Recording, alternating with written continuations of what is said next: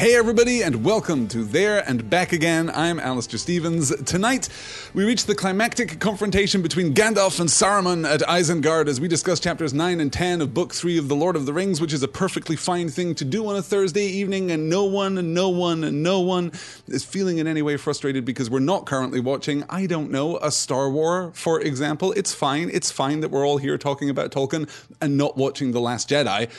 I'm going to see The Last Jedi tomorrow, you guys, and I'm very, very excited about it. Expect more podcasts from the Story and Star Wars feed coming very soon. Before we get into it, a quick note on scheduling. Next week's There and Back Again session will be the last before I take the week off between Christmas and Hogmanay. And in that session, we're going to discuss Chapter eleven of Book three, The Palantir. And then, because that's a fairly short chapter, I'm going to take some general questions on Book three, the first half of The Two Towers. If you have questions that you would like me to answer, the best way to get them to me is to email point north media at gmail dot com, and I will put together a list. I've also had some inquiries about my plans to uh, to include some more, diver- uh, some more diverse voices in this space. Those plans are continuing apace. There will be nothing happening there until the new year, at least probably February rather than January, but I'm still hoping to hold some roundtable discussions and uh, Uh, and bring some more diverse voices to the discussion of Tolkien and his works. I am also going to undertake a Herculean task in the new year, or perhaps even before Hogmanay. I may well try before Hogmanay to clear out my email inbox and get back to inbox zero. Would that the eagles could fly me there, but unfortunately I'll have to undertake that solitary march alone at some point uh, within the next few weeks. So if you have emailed me about matters Tolkien related, then look for a uh, look for a response within the next few weeks.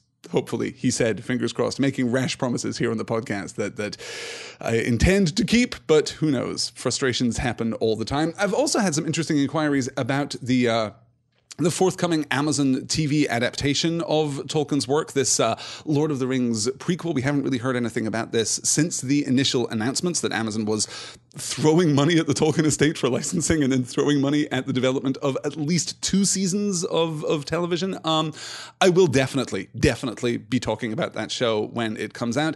I may also be talking about that show in advance of its release, and not just talking about uh, promotional material, but talking about the adaptive process as As it becomes clear. I think uh, a few shows dedicated to speculation about that show, as soon as we have something about which we might speculate, would be really fun and interesting. So stay tuned for more of that. As I say, we're wrapping up the, the middle of The Two Towers next week, which brings us to the halfway point of The Lord of the Rings. Not quite the halfway point of There and Back Again. We'll hit the halfway point of There and Back Again sometime in February, I suppose. This series is going to run now, I think, until the end of March twenty nineteen, barring any unforeseen circumstances, as we discuss the rest of The Lord of the Rings, then all six Peter Jackson movies, and then The Silmarillion. We're going to spend uh, three, four months talking about The Silmarillion too, right at the tail end of next year and into twenty nineteen.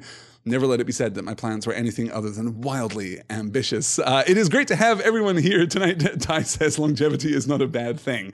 Turns out that's good, because longevity is the thing at which I am perhaps best. Uh, Sarah is joining us, and Becca is here. Jackie is here. Tolkien Lover is joining us tonight. Tolkien Lover, it is great to have you with us tonight. Uh, and we have a special guest. The son of Nemo Anonymous is joining us tonight. I hope you have a really good time during our discussion of the, uh, the confrontation between Gandalf and Saruman. Really, the confrontation between Saruman and everyone, everyone who was marshaled at Isengard. We all have things to say to Saruman, it turns out. But we're also going to get, in our discussion of Chapter ten of Book three, one of the best and most developed conflicts between light and dark, good and evil, that we actually get in the pages of The Lord of the Rings. We're going to get other conflicts, of course. We're going to get other moments of stark contrast between light and dark, particularly as we move into The Return of the King. But this is one of the most developed, one of the most articulated conflicts between light and dark that we'll get in the entire in the entire novel. So uh, I'm really looking forward to talking about that.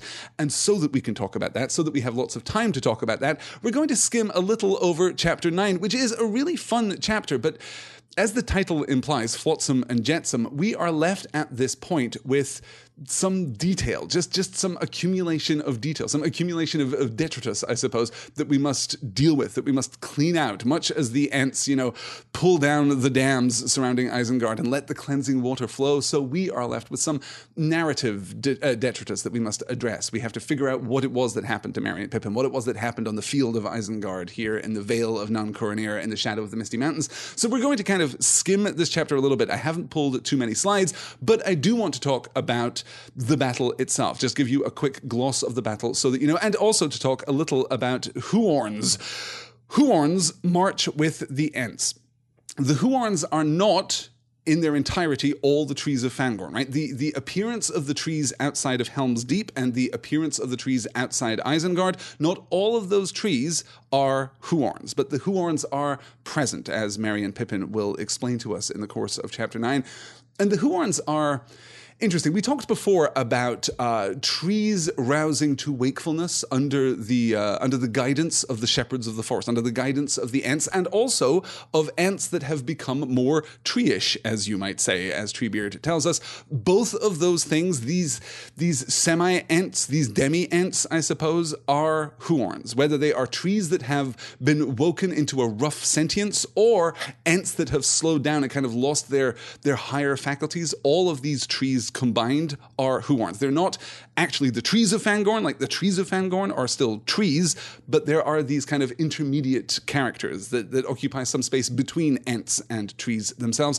Huorns are fascinating. Huorns are very evocative, right? There are a lot of fans of Tolkien who care a lot about the Huorns, but we don't get a lot of information. I should say that Huorns, the, the, the name themselves, and even that plural is a little shaky. We're not sure that it's Huorns and not just Huorn, that Huorn isn't both the singular and the plural form of this name. The word itself seems to come, according to the Reader's Companion to The Lord of the Rings, which you can probably see on the shelf behind me, or could see on the shelf behind me if I hadn't left that uh, introductory slide up. Yes, there it is, the, the little black book right at the end of the shelf there. Uh, Huorns, according to the Reader's Companion, come from the word, the root Cúg or Chúg, meaning bark or bay, and Orn, the Sindarin word for tree, the, the root that we see in Malorn, for example, right? That's the same, the same, uh, the same constituent part there that we get in Malorn. It just simply means tree. And bark and bay is interesting because, of course, bark and bay have connotations with trees. Trees have bark, and bay trees are things too, right? These words exist within the kind of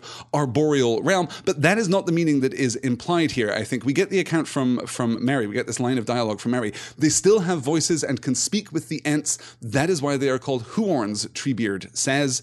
The interesting thing about that is that the use of bark and bay there suggests that these voices are not fully formed, that the Huorns are, in some sense, bestial, that they are in some sense animalistic, that they are not sentient, they are aware in the way that animals are aware. They bark and they bay more than communicate directly, but they can still take direction and take, as we see, leadership from the Ents. So the Huorns are present with the Ents on the attack on Isengard, which is an attack that only works because Isengard has been emptied of orcs. The Uruk-hai and uh, and their their human allies have marched forth to contend with uh, the Rohirrim, with the men of Rohan at Helm's Deep, which is why, question mark, the assault on Isengard works out at all. I'm not convinced that that's the case. I'm not convinced that the Ents couldn't have brought the fight. They couldn't have thrown down in the Vale of Isengard, as I've said previously, that they couldn't have brought the fight to the massed forces of Saruman. But in the end, of course, they don't. They march to Isengard. They don't find it terribly well defended. Treebeard himself tears down the gates of Isengard as the orcs try to flee. Many are killed by the Huorns that surround Isengard in much the same way as the orcs were killed in, uh, in the shadow of, of Of the Hornburg at Helm's Deep.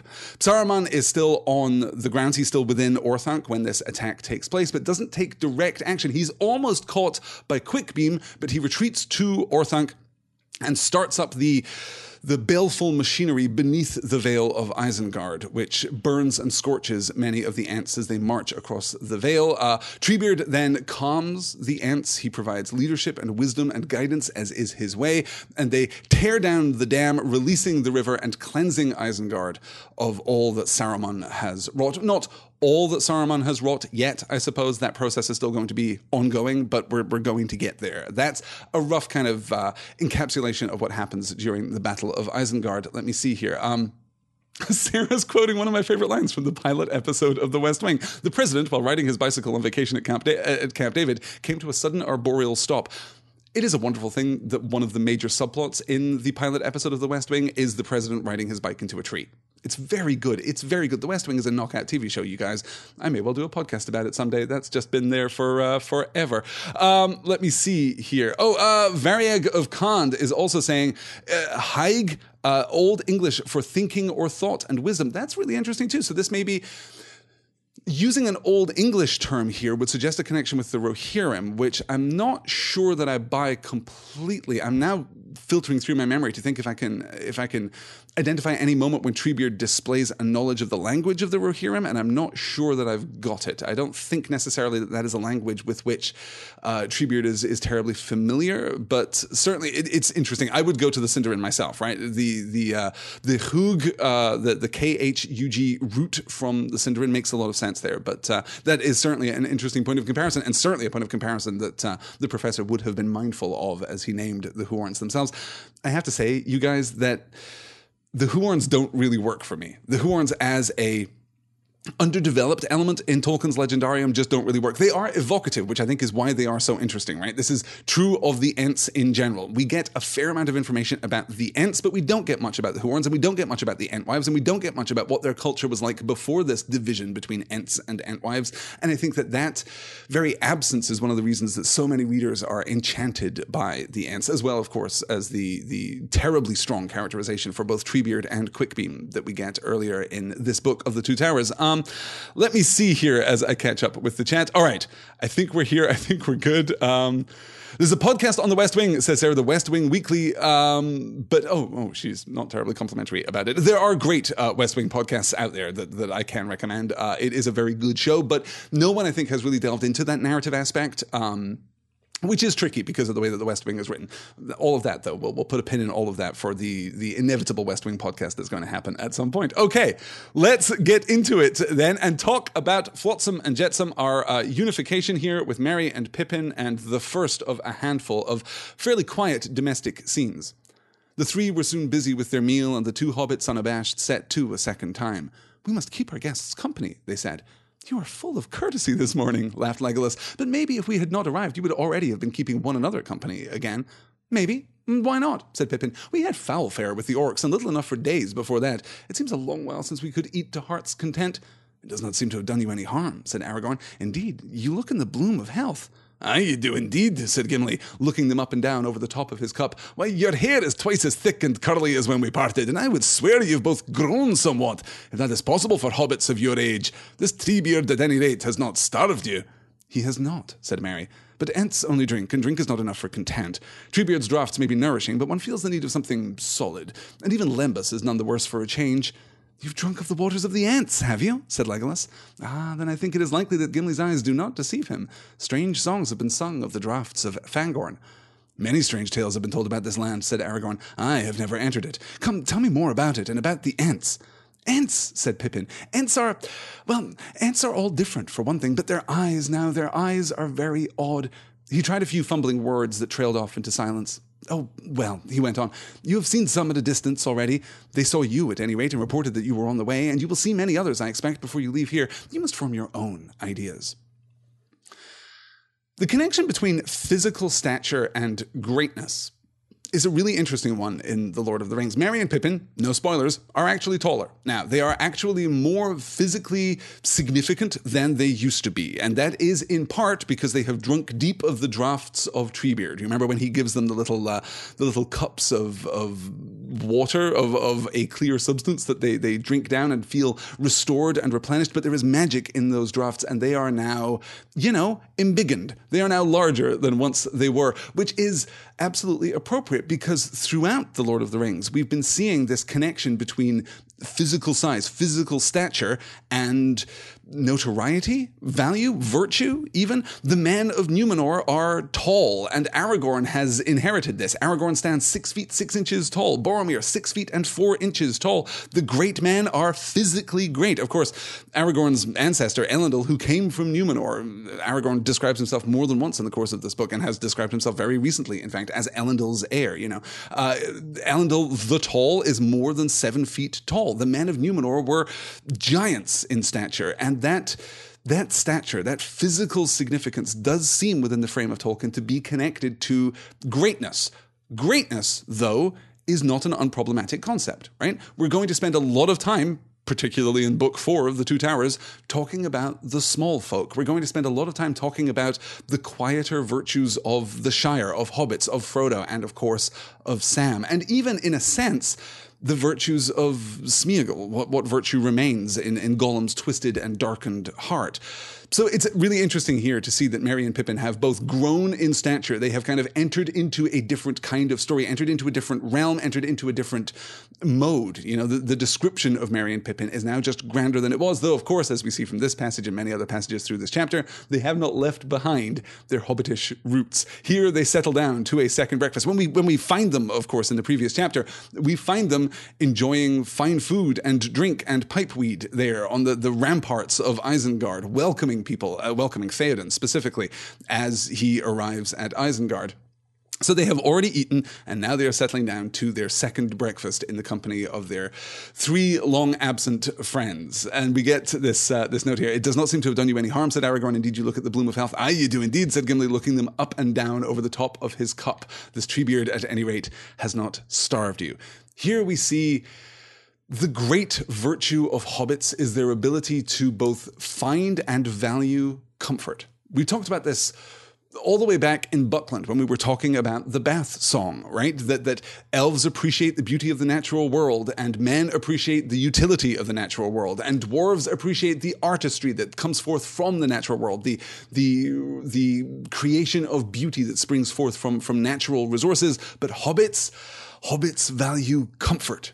Comfort is their primary value in the world, and here we see another great uh, example of that from uh, from Merry and Pippin here. We also get Pippin's faltering description of ants. He struggles. Uh, ants are all different, for one thing. I can't describe ants in general, because ants in general, that, that's not like a meaningful taxonomic distinction. All ants are different. The difference between Treebeard and Quickbeam is as profound as the difference between one tree and another. They are just fundamentally different, except, of course, for the eyes. And you'll remember that we talked much about the uh, the eyes of Treebeard and the eyes of ants when they were introduced a few chapters ago. Um, let me see here as we come Pack, uh, as we come back. Um, oh, we're talking about Bullroarer Took. Um, yes, some taller hobbits in Fellowship of the Ring, like Bullroarer. Um, not Bullroarer, what was his name? Oh, we're getting uh, Bandabrus, uh, provides Sarah. Bullroarer is his nickname, yes. Bullroarer, the largest of the Tooks, who, it is said, could ride a pony. Like,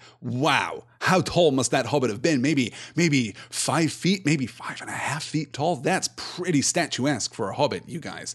Yes, good, good. The golf inventor provides Gildarts Winters. Yes, excellent. And, and as Ty says, trying to explain ants as a whole is like trying to explain trees in general, right? You can give some cursory descriptions, but how can you? How would you even begin to describe trees? If you were describing trees to someone who had never seen them, someone who had never experienced them, someone who had never even read of them, how would you describe trees? Well, they're large, and the bark is brown, except when it isn't, and the leaves are green, except when they aren't, but they all have leaves, except when they don't, and they lose those leaves in the winter, except when they don't, and trees are riotous. You know, this is part of the... Uh, a part of the dominion of Yavanna, right? This is one of the great things that sets apart animals and, and you know, that sets apart flora and fauna, I suppose we might say, that, that animals are, in some sense, all akin. A wolf is a wolf is a wolf, and there are minor variations within that. Men are men are men, hobbits are hobbits are hobbits, but there is a A, a riotous, cacophonous diversity within within Yavanna's domain, within the, the realm of of plants and and all growing things that grow from the earth. So that's our kind of settling back into a more domestic rhythm here. We get some hobbitry here. We get some some casual conversation between Merry and Pippin and their friends, and then we get the catch-up conversation. "Well, my tale begins with waking up in the dark and finding myself all strung up in an orc camp," said Pippin. "Let me see. What is today?" "The fifth of March in the Shire reckoning," said Aragorn. Pippin made some calculations on his fingers. "Only nine days ago," he said. "It seems a year since we were caught. Well, though half of it was like a bad dream, I reckon that three very horrible days followed. Merry will correct me if I forget anything important. I'm not going into details. The whips and the filth and the stench and all that, it does not bear remembering." With that, he plunged into an account of Boromir's last fight and the orc march from Emin Muel to the forest. The others nodded at the various points, as the various points were fitted in with their guesses. "Here are some treasures that you let fall," said Aragorn. "You will be glad to have them back." He loosened his belt from under his cloak and took from it two sheathed knives. "Well," said Mary, "I never expected to see those again. I marked a few orcs with mine, but Ugluk took them from us. How he glared. At first I thought he was going to stab me, but he threw the things away as if, as if they burned him. And here also is your brooch, Pippin," said Aragorn. "I have kept it safe, for it is a very precious thing." "I know," said Pippin. "It was a wrench to let it go, but what else could I do?" "Nothing else," answered Aragorn. "One who cannot cast away a treasure at need is in fetters. You did rightly." Calling back to one of our oldest conflicts, of course, the desire for gold, the desire for riches, the desire for trinkets, the desire even, in a sense, for magic, which is an interesting piece of complexity, an interesting wrinkle being thrown into our discussion of greed and avarice and desire in general, lust in the, the Old English form of the word, because we're going to talk about Saruman, and we're going to talk about Saruman's great craft, the things that he has created, the works that he has wrought here in Isengard. Saruman Ringmaker, if you recall. And of course, he has created, well, a couple of other things. He created the heavy ordnance, the artillery, the cannon that was used against the gates of uh, of the Hornburg, or against the gates of of, uh, of Helm's Deep. At least he has crafted here the Uruk-hai. We're going to get some descriptions of the ways in which these orcs are different from orcs that we have seen previously, and more like man, indeed, directly more like the men that we've seen back in Bree. Right? There are suspicions here that these half orcs may be more widespread than we might have suspected at this point. Pippin is also displaying here the other great hobbitish quality, which is a willingness to move forward, a willingness to set aside the hardships of the past. You know, we've focused on this a couple of times, fleetingly, all the way back in The Hobbit, of course. Bilbo's ability to recover, Bilbo's ability to bounce back from adversity, to bounce back from physical difficulty, to bounce back from, from, from conflict and from danger is remarkable in The Hobbit. And of course, Frodo has demonstrated that ability times ten, that ability, you know, raised exponentially, because he has weathered the assault on Weathertop. He has has taken in the wound of the Morgul blade and traveled then to Rivendell and been restored by it. And everyone is surprised at the speed of that restoration and at, by the degree of that restoration. You know, we get these lines from Gandalf saying, "Other people could not have done, Frodo, what it is that you have done," which is very powerful. And Jackie says, "If I were Aragorn, I'd be very proud of the hobbits for thinking to leave the brooch behind. They've learned a thing or two about tracking and trackers."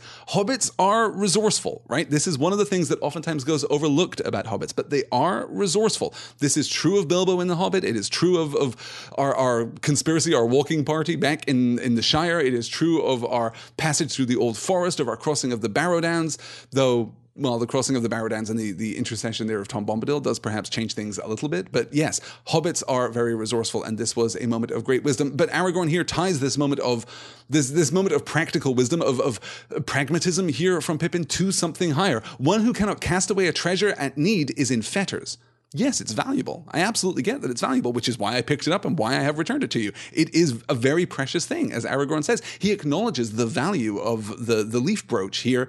But you did right throwing it away, not just because you left us a marker, not just for its actual practical value, but because you recognized in a moment of need that this was just a trinket. You have not fallen under the spell of the leaf brooch as people fall under the spell of great artifacts like the Arkenstone, or the One Ring, or in fact any of the rings, or, as we'll see in next week's reading, the Palantir. The Palantir ex- exerts a similar kind of, a similar compulsive pressure, which is, of course, ironic because Pippin is going to fall under the sway of the Palantir to a certain degree. So he is practical, but not yet, perhaps, wise.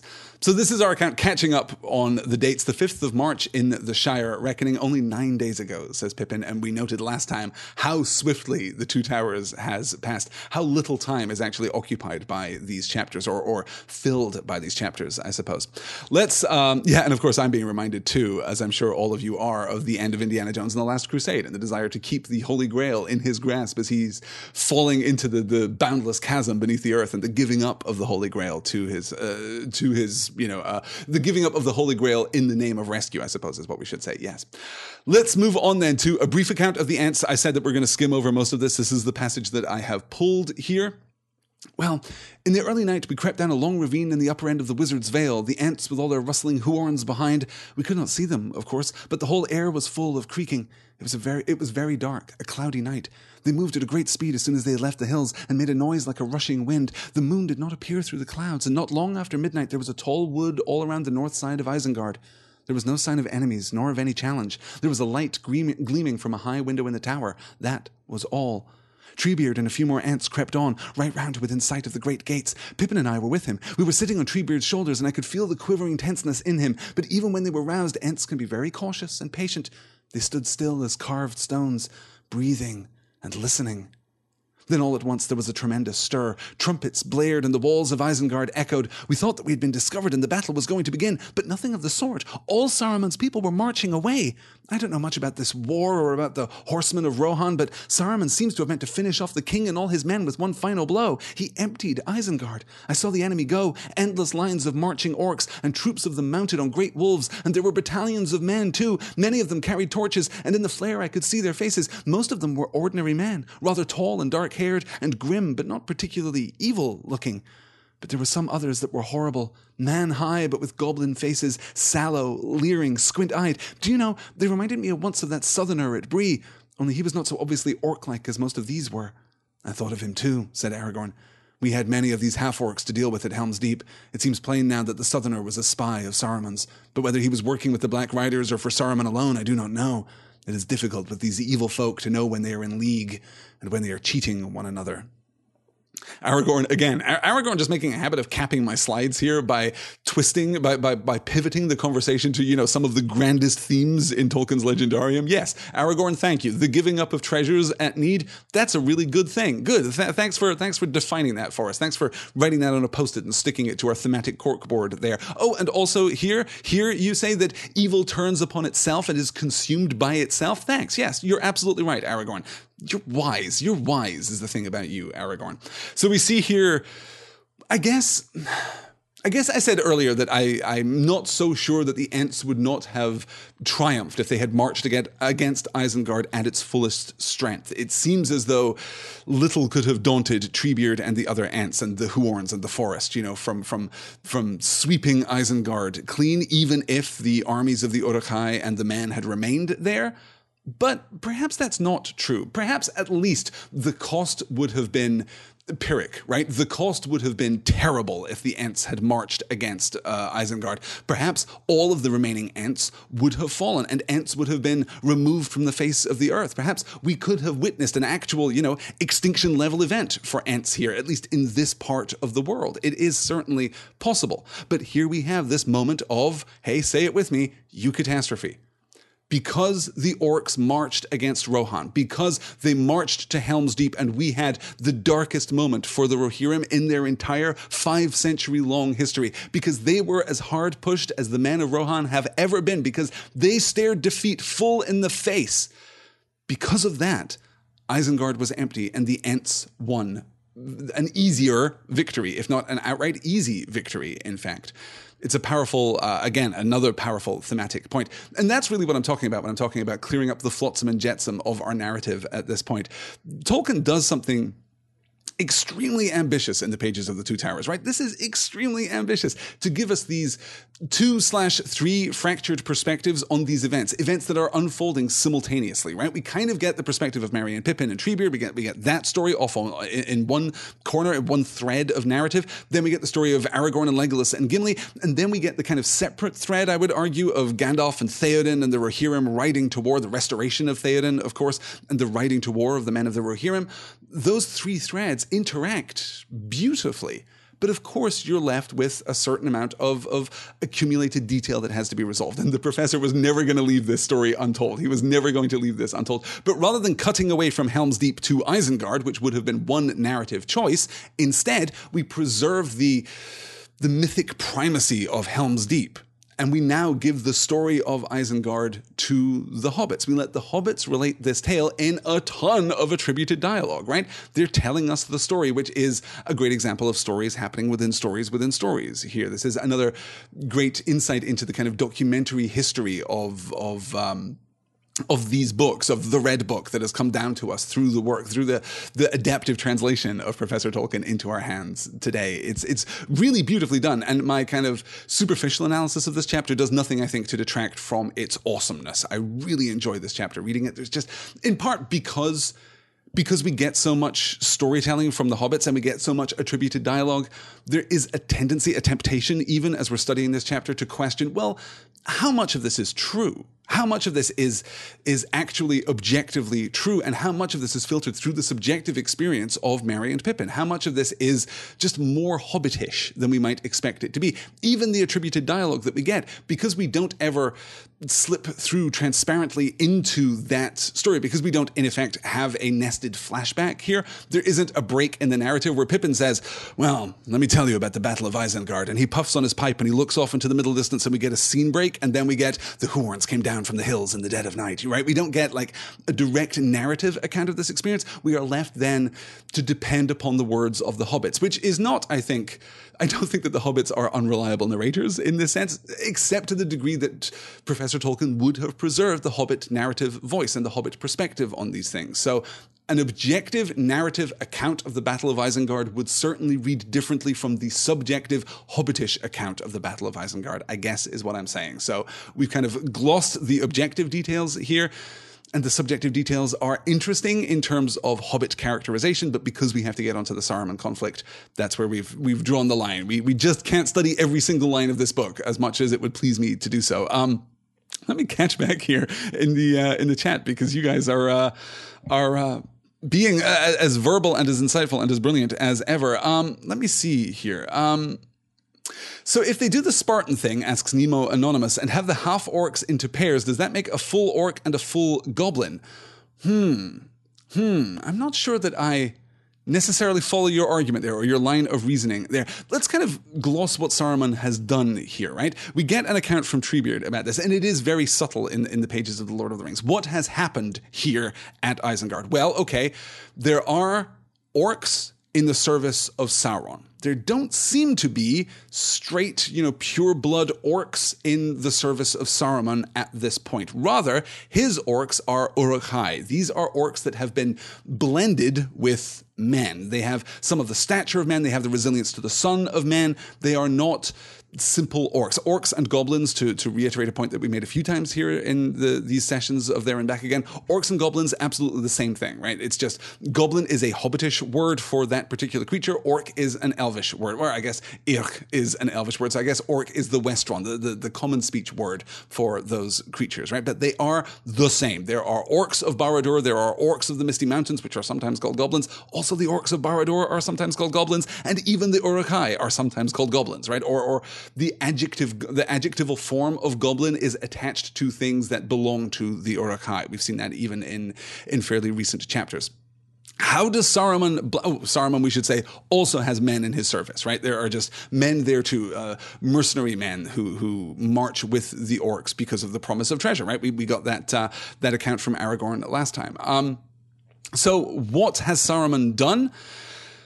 Well, I don't think that there's a breeding program per se, right? That's certainly one possible interpretation, is just, well, there are some orcs and there are some humans, and well, we don't exactly let nature take its course. In fact, we do the opposite of that. We we force this breeding program. I don't necessarily think that that's what we're supposed to get from uh, from Isengard here. I don't think it's anything as practical or as physical as that would suggest. I think instead that we've seen an example of Saruman's magic, that he here is corrupting orcs with the essence of man, or if you prefer, corrupting man with the essence of orcs, that there is something more magical, something more mystical happening here in the great breeding pits of, of Isengard.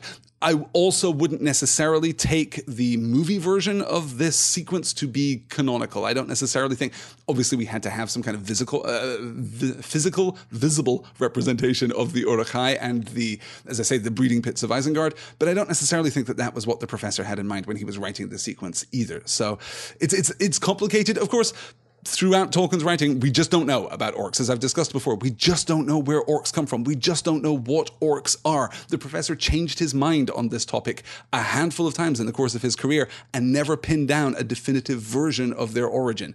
So we don't know enough about orcs even to speculate what a, a orc-human hybrid would, or, or how a orc-human hybrid would come into existence.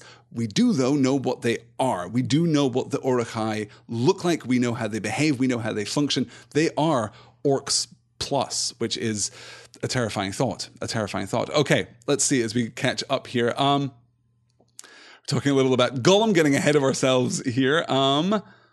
Oh, this is good. Rayla Lynn says, maybe this scene comes from an interview with Merry and Pippin's descendants, right? That is absolutely in, in accord with uh, with what we will get in, in terms of the, the documentary history of the Red Book. I don't think that it comes from their descendants. I'm sure that it comes from them directly, right? I'm sure that, that yes, after the fact, Frodo sat down with Merry and Pippin and said, okay, so you got to tell me about the Battle of Isengard. And I'm sure that the account that we get here given to Aragorn and Legolas and Gimli is not the account that was given to them under the shadow of Orthanc at this time in the documentary history of this book, but was the version of the account that was given by Pippin and Merry to Frodo, presumably back in the Shire at the end of the book. Speaking of back in the Shire, let's wrap up our discussion of Chapter nine with what seems to be an incidental detail. "We understand it all perfectly now," said Gimli. "All except one thing," said Aragorn. "Leaf from the South Farthing in Isengard. The more I consider it, the more curious I find it. I have never been in Isengard, but I have journeyed in this land, and I know well the empty countries that lie between Rohan and the Shire. Neither goods nor folk have passed that way for many a long year, not openly. Saruman has secret dealings with someone in the Shire, I guess. Wormtongues may be found in other houses than King Theoden's. Was there a date on the barrels?" "Yes," said Pippin. "It was the fourteen seventeen crop. That is last year's. No, the year before, of course. Now, a good year. Oh, well, whatever evil was afoot is over now, I hope. Or else it is beyond our reach at present," said Aragorn. "Yet I think I should mention it to Gandalf, small matter though it may seem among his great affairs." "I wonder what he's doing," said Merry. "The afternoon is getting on. Let us go and look around. You can enter Isengard now, at any rate, Strider, if you want to. But it is not a very cheerful sight."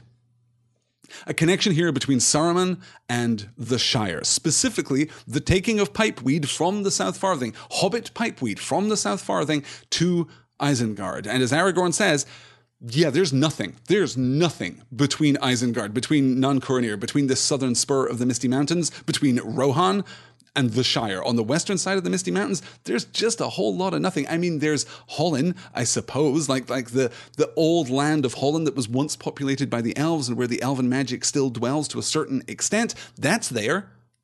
But that's it. There's no trade. There's no passage. There's no, you know, network of villages dotted across the landscape here where one might trade a, a cask of pipeweed here and there, and thus it may come by honest mercantile impulse to Isengard. No, this indicates a direct connection between Saruman and the Shire.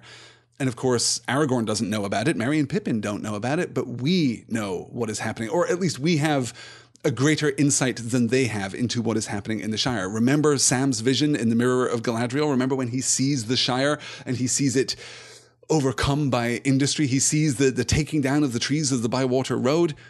We're not done with the Shire yet. Aragorn here displaying some of that prophetic insight for which he is so well known. Oh, well, whatever evil is afoot is over now, I hope. Note how he couches that in hope not. I think so not. I, Aragorn, son of Arathorn, heir of Isildur, am declaiming that evil is over. That evil is vanquished and done. No, I hope it's over, or else it is beyond our reach at present. It is certainly beyond your reach at present, but we will circle back around to that in due course. Yes. Um... Let me see here. Uh, tribes of, dema- of nomadic Dunlendings, perhaps, says Father John. Um, again, just no no commerce, right? There's no commerce. I mean, certainly there's no commerce with the Shire. Remember all the way back in um, Chapter two of, of The Fellowship of the Ring, Gandalf goes beyond the Shire's southern borders to gather news, and it's clear to us from context that he's going to the Rangers, right? He's going to talk to, if not actually Aragorn, I guess not actually Aragorn, but he's going south to talk to the Rangers for news. And it's striking that he's going south, that he's going beyond the southern border of the Shire, because even in the context of, of our understanding of the Shire at that point, we know there's nothing there from context clues. There's nothing there. That is just the white space on Frodo's walking map, right? They... The context for the Shire is provided entirely in terms of east and west, not north and south. The Shire may as well be isolated from from the northern expanse and the southern wastelands, the southern plains below uh, or, or north of Rohan, south of the Shire, I guess. Okay, um, Lynn says there is a road. Yes, yes, no, there certainly is a road, and and Gandalf has taken that route, and and you know others have traveled that route, but there's no there's no commerce, there's no community, there's no civilization there. Even if Saruman had. had traded for this pipeweed, even if he had bought this pipeweed from the South Farthing, that indicates a direct connection between Isengard and the Shire, right? Even if it had come from from nomadic tribes of Dunlandings, even if there had been men walking this this uh, this landscape and just trading kind of casually, then it still indicates a a one-to-one point of connection between Saruman, between between Orthanc and the Shire, I suppose. Yeah. Okay, let me see. Um... Oh, good. A, a Tolkien lover in the chat is linking out to the Wikipedia page on orcs. Yeah, no, there are a couple of uh, a couple of established uh, explanations for orcs. It's not that there is no explanation. It's just that there are a handful of explanations, and those explanations are somewhat contradictory. And Professor Tolkien never gave us the definitive answer. So, are orcs raised from the stone the way that the dwarves are? Possibly. Are they of the earth and the muck and the mire? Possibly. Are they corrupted elves? Well, maybe. Where do those elves come from? By whom were they corrupted? You know, there were a few different versions of that story too. Are they men originally who fell under the sway of, of the shadow? Are they men who were corrupted over time? Were they some kind of, of offshoot of whatever... whatever kind of, of ancestry led us to the hobbits in the first place? Well, probably not that, at least. Though maybe the Misty Mountains ones were. We just we just don't know. Yeah, there's just no definitive uh, no definitive thing there. Good. Okay, let's get to uh, chapter ten, The Voice of Saruman, and begin with uh, Gimli's desire to play a little spot the difference between Saruman and Gandalf. Well, Treebeard and I have had some interesting discussions and made a few plans, he said, and we have all had some much-needed rest. Now we must be going on again. I hope you companions have all rested too and refreshed yourselves. We have, said Mary, but our discussions began and ended in smoke. Still we feel less ill-disposed toward Saruman than we did. Do you indeed, said Gandalf. Well, I do not. I have now a last task to do before I go. I must pay Saruman a farewell visit. Dangerous and probably useless, but it must be done. Those of you who wish may come with me, but beware and do not jest. This is not the time for it. I will come, said Gimli. I wish to see him and learn if he really looks like you. And how will you learn that, Master Dwarf, said Gandalf. Saruman could look like me in your eyes if it suited his purpose with you. And are you yet wise enough to detect all his counterfeits? Well, we shall see, perhaps. He may be shy of showing himself before many different eyes together, but I have ordered all the Ents to remove themselves from sight, so perhaps we shall persuade him to come out. What's the danger? Asked Pippin. Will he shoot at us and pour fire out of the windows, or can he put a spell on us from a distance? The last is most likely if you ride to his door with a light heart, said Gandalf, but there is no knowing what he can do or may choose to try. A wild beast cornered is not safe to approach, and Saruman has powers you do not guess. Beware of his voice.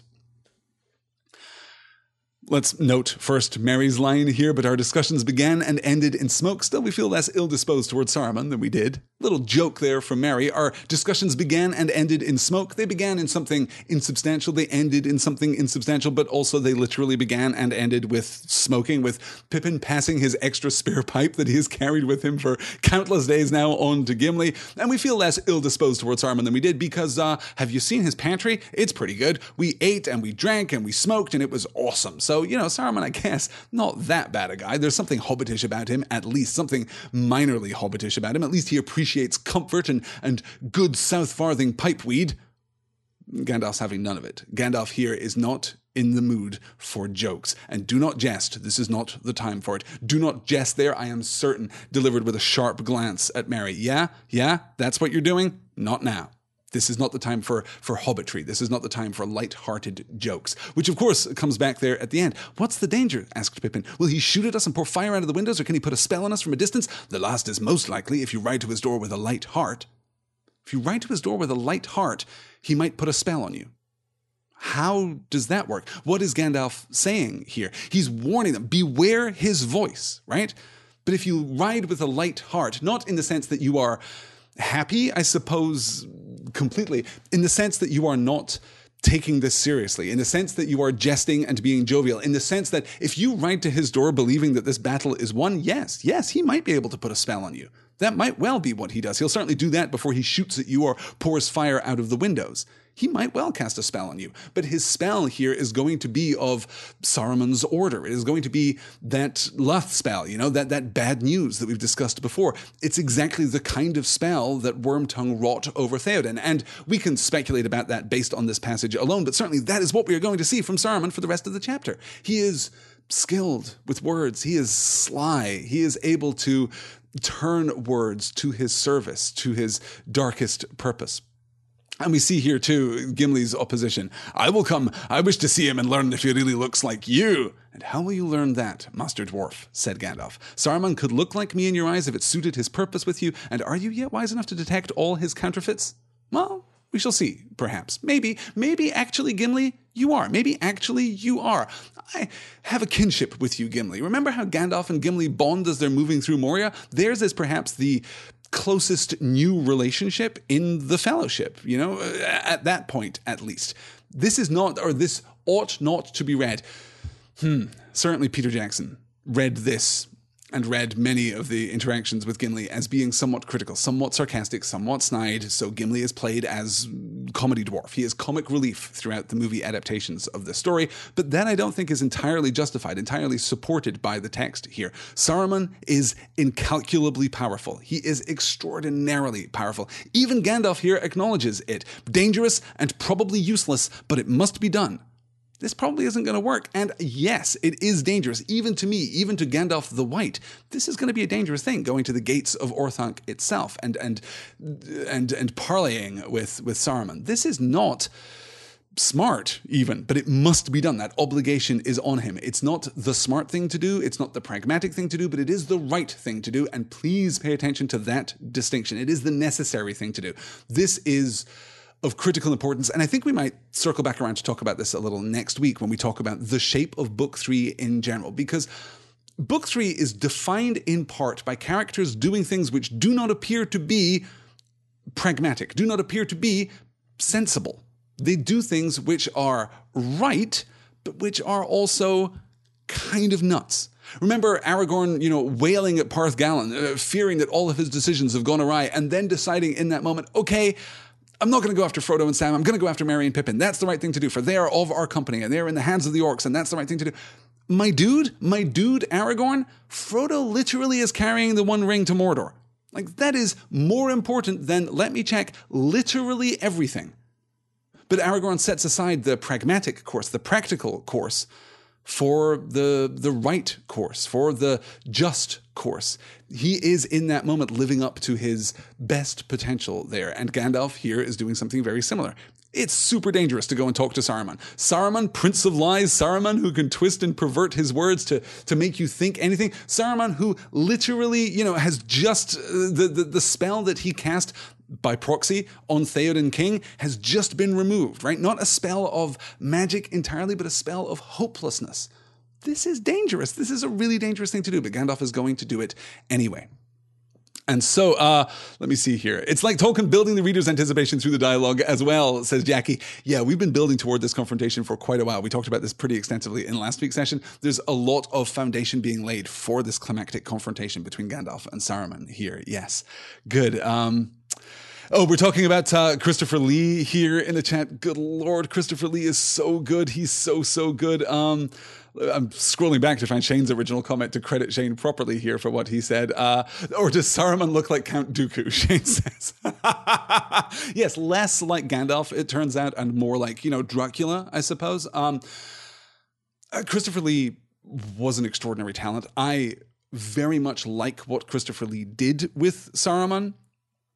But that is not Book Saruman, right? We shouldn't be thinking about Christopher Lee when we're reading Book Saruman, because Book Saruman is all soft words and sweet aspect and an appearance of affability and reasonableness, right? He's he's charming and urbane, except when he's not, except when that facade slips suddenly and brutally, as it does in the course of this chapter. But he is charming. He is winning. He is charismatic in a way that I think Christopher Lee was not. His Saruman was very, very different. His Saruman was much darker, much more stern, which of course creates a huge problem when we get to the Hobbit trilogy, and Christopher's, uh, Christopher Lee is still giving that Saruman performance, even when Saruman is supposed to be the leader of the White Council and is supposed to be, you know, the most revered of the wizards, even when Gandalf and Galadriel are supposed to be kind of, at least under the authority of, the, the willingly under the authority of Saruman, and at le- uh, potentially at least a little in awe of Saruman, but instead they're snidely passing notes in, in class during the meeting of the White Council because, oh, that Saruman, he does go on. There was no choice but to do that in the movie because of the performance that Christopher Lee had already given. We couldn't turn that back around. It would have felt really weird at that point. So we stick with our original characterization and we end up with a weird discordance at the heart of the Hobbit trilogy, which, hey, that's maybe the story of the entire Hobbit trilogy. Okay, let's get into our discussion here of Saruman. Let's get to our first reveal, in fact, as Gimli discovers what Saruman looks like. At the foot of the stairs, Gandalf and the king dismounted. "I will go up," said Gandalf. "I have been in Orthanc, and I know my peril." "And I too will go up," said the king. "I am old, and fear no peril any more. I wish to speak with the enemy who has done me so much wrong. Eomer shall come with me and see that my aged feet do not falter." "As you will," said Gandalf. "Aragorn shall come with me. Let the others await at the foot of the stairs. They will hear and see enough, if there is anything to hear or see." "Nay," said Gimli, "Legolas and I wish for a closer view. We alone here represent our kindreds. We also will come behind."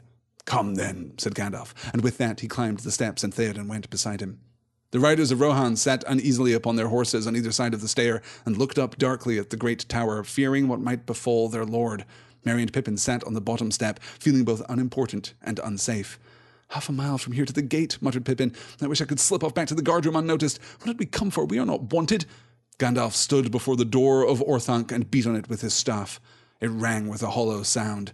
"Saruman! Saruman!" he cried in a loud, commanding voice. "Saruman, come forth!" I guess this is not the reveal, actually. I, I'm skipping ahead in my notes here. This is not the reveal of Saruman. We'll get that on the next slide. This is instead the the coming to the foot of Orthanc, coming to the very gate of Orthanc itself. And we see here why everyone is present.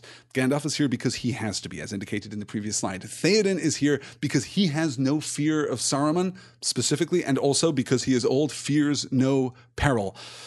Despite the fact that, you know, he's also bringing with him his heir, the only man remaining of his house up to the foot of Orthanc. Like, if Saruman gets it into his head to, to pour fire out of the windows, then they're standing in a pretty bad spot, it turns out. But Eomer should, of course, be there as the heir to the Rohirrim at this point.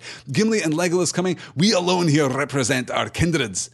You'll note that that is not a compelling argument for Merry and Pippin, right? Merry and Pippin also here alone represent their kindreds.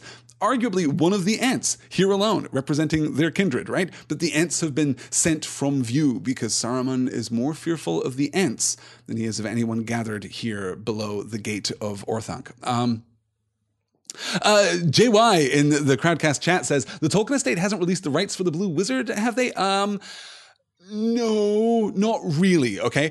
The situation is this. The rights for The Hobbit and The Lord of the Rings have been released. Those rights exist, right? Th- those rights were given to New Line for the adaptations. They were actually uh, sold off during Tolkien's uh, lifetime. He actually sold them off, which is why we got the, you know, Rankin-Bass animated and why we've had dramatized audio versions and so on and so forth. So there are production rights attached to specifically the text of The Hobbit and the text of The Lord of the Rings. Now, the trick with The Lord of the Rings is that The Lord of the Rings has appendices. And some of those appendices carry with them material that is anchored in the Silmarillion, but is not explicitly the Silmarillion. So the Blue Wizards are name-checked in The Lord of the Rings and in the appendices, so we can refer to them, but there are no existing stories of the Blue Wizards that we can draw forth from, and we can't use any of the Silmarillion content for current adaptations. And we still haven't licensed the Silmarillion. The Silmarillion has not been licensed to Amazon. This is not what we're going to get from whatever the Amazon T V prequel series is going to be. The rights to the Silmarillion will ultimately be licensed. There is no sense. Hmm. Okay. I, I feel myself here in direct uh, disagreement with Christopher Tolkien, which is a place that I basically never want to be.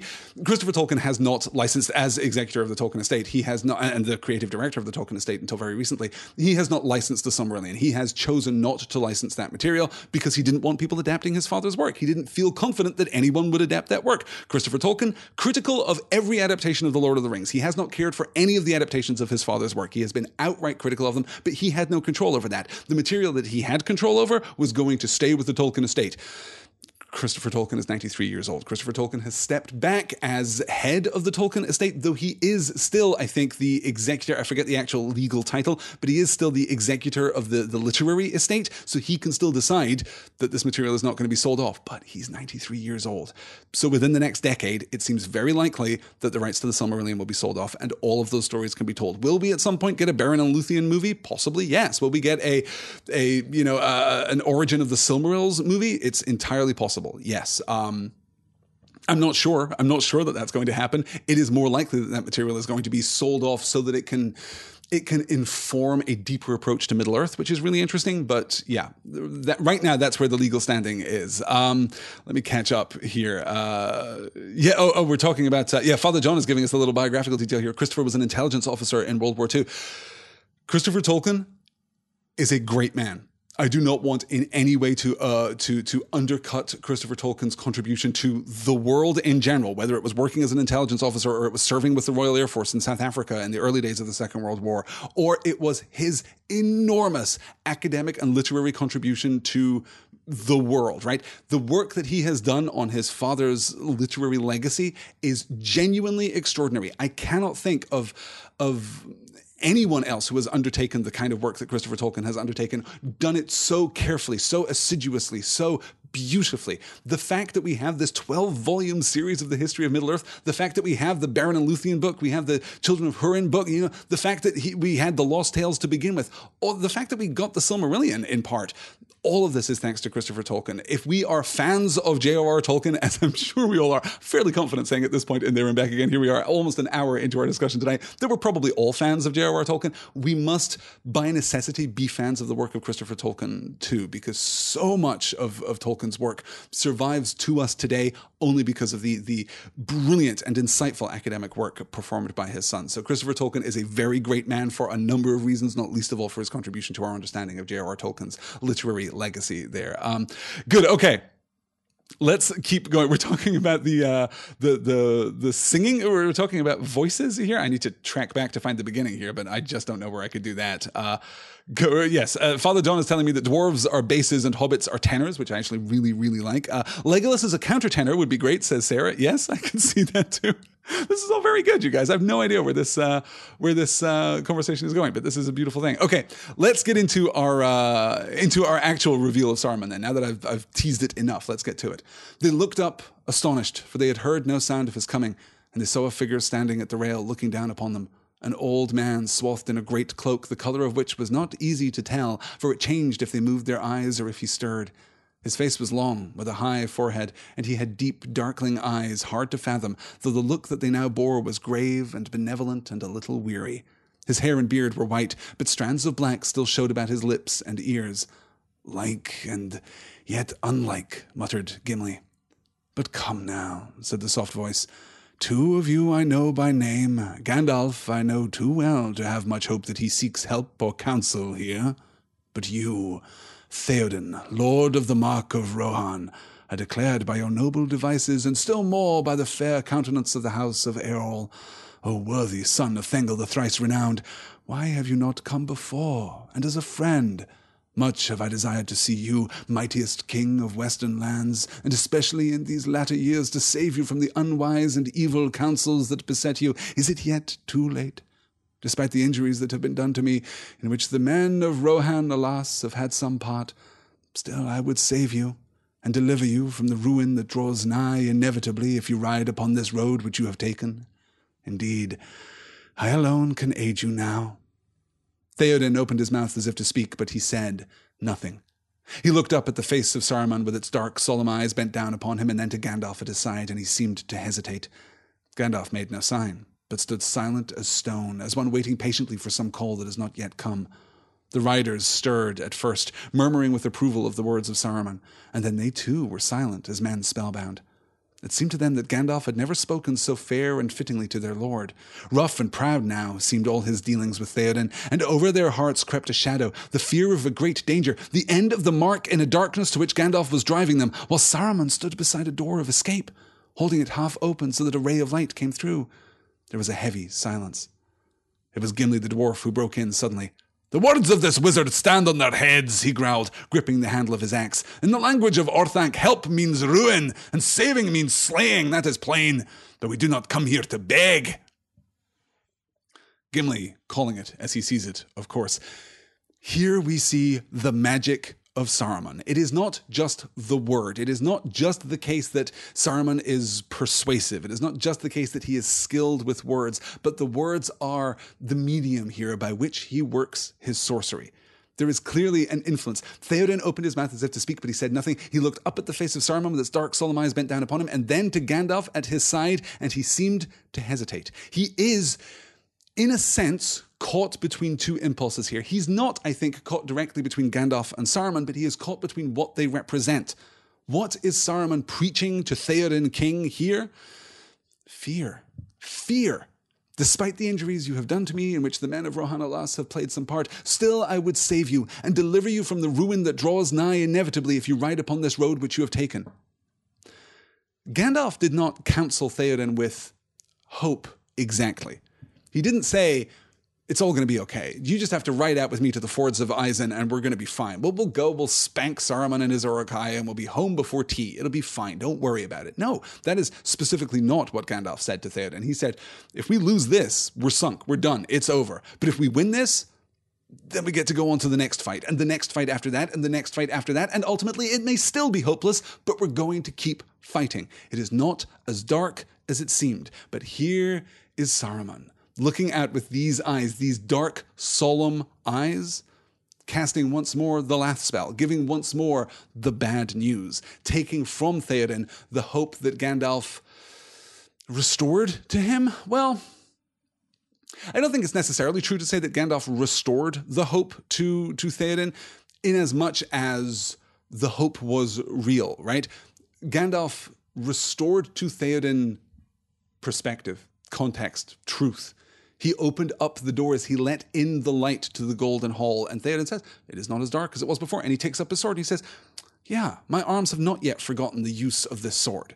He remembers who he is. He is restored to truth. That is Gandalf's great power. And in the restoration of truth, of course, because this is a world that is fundamentally at some level, if not just, if not good, then at least hopeful, then hope comes with the restoration of truth.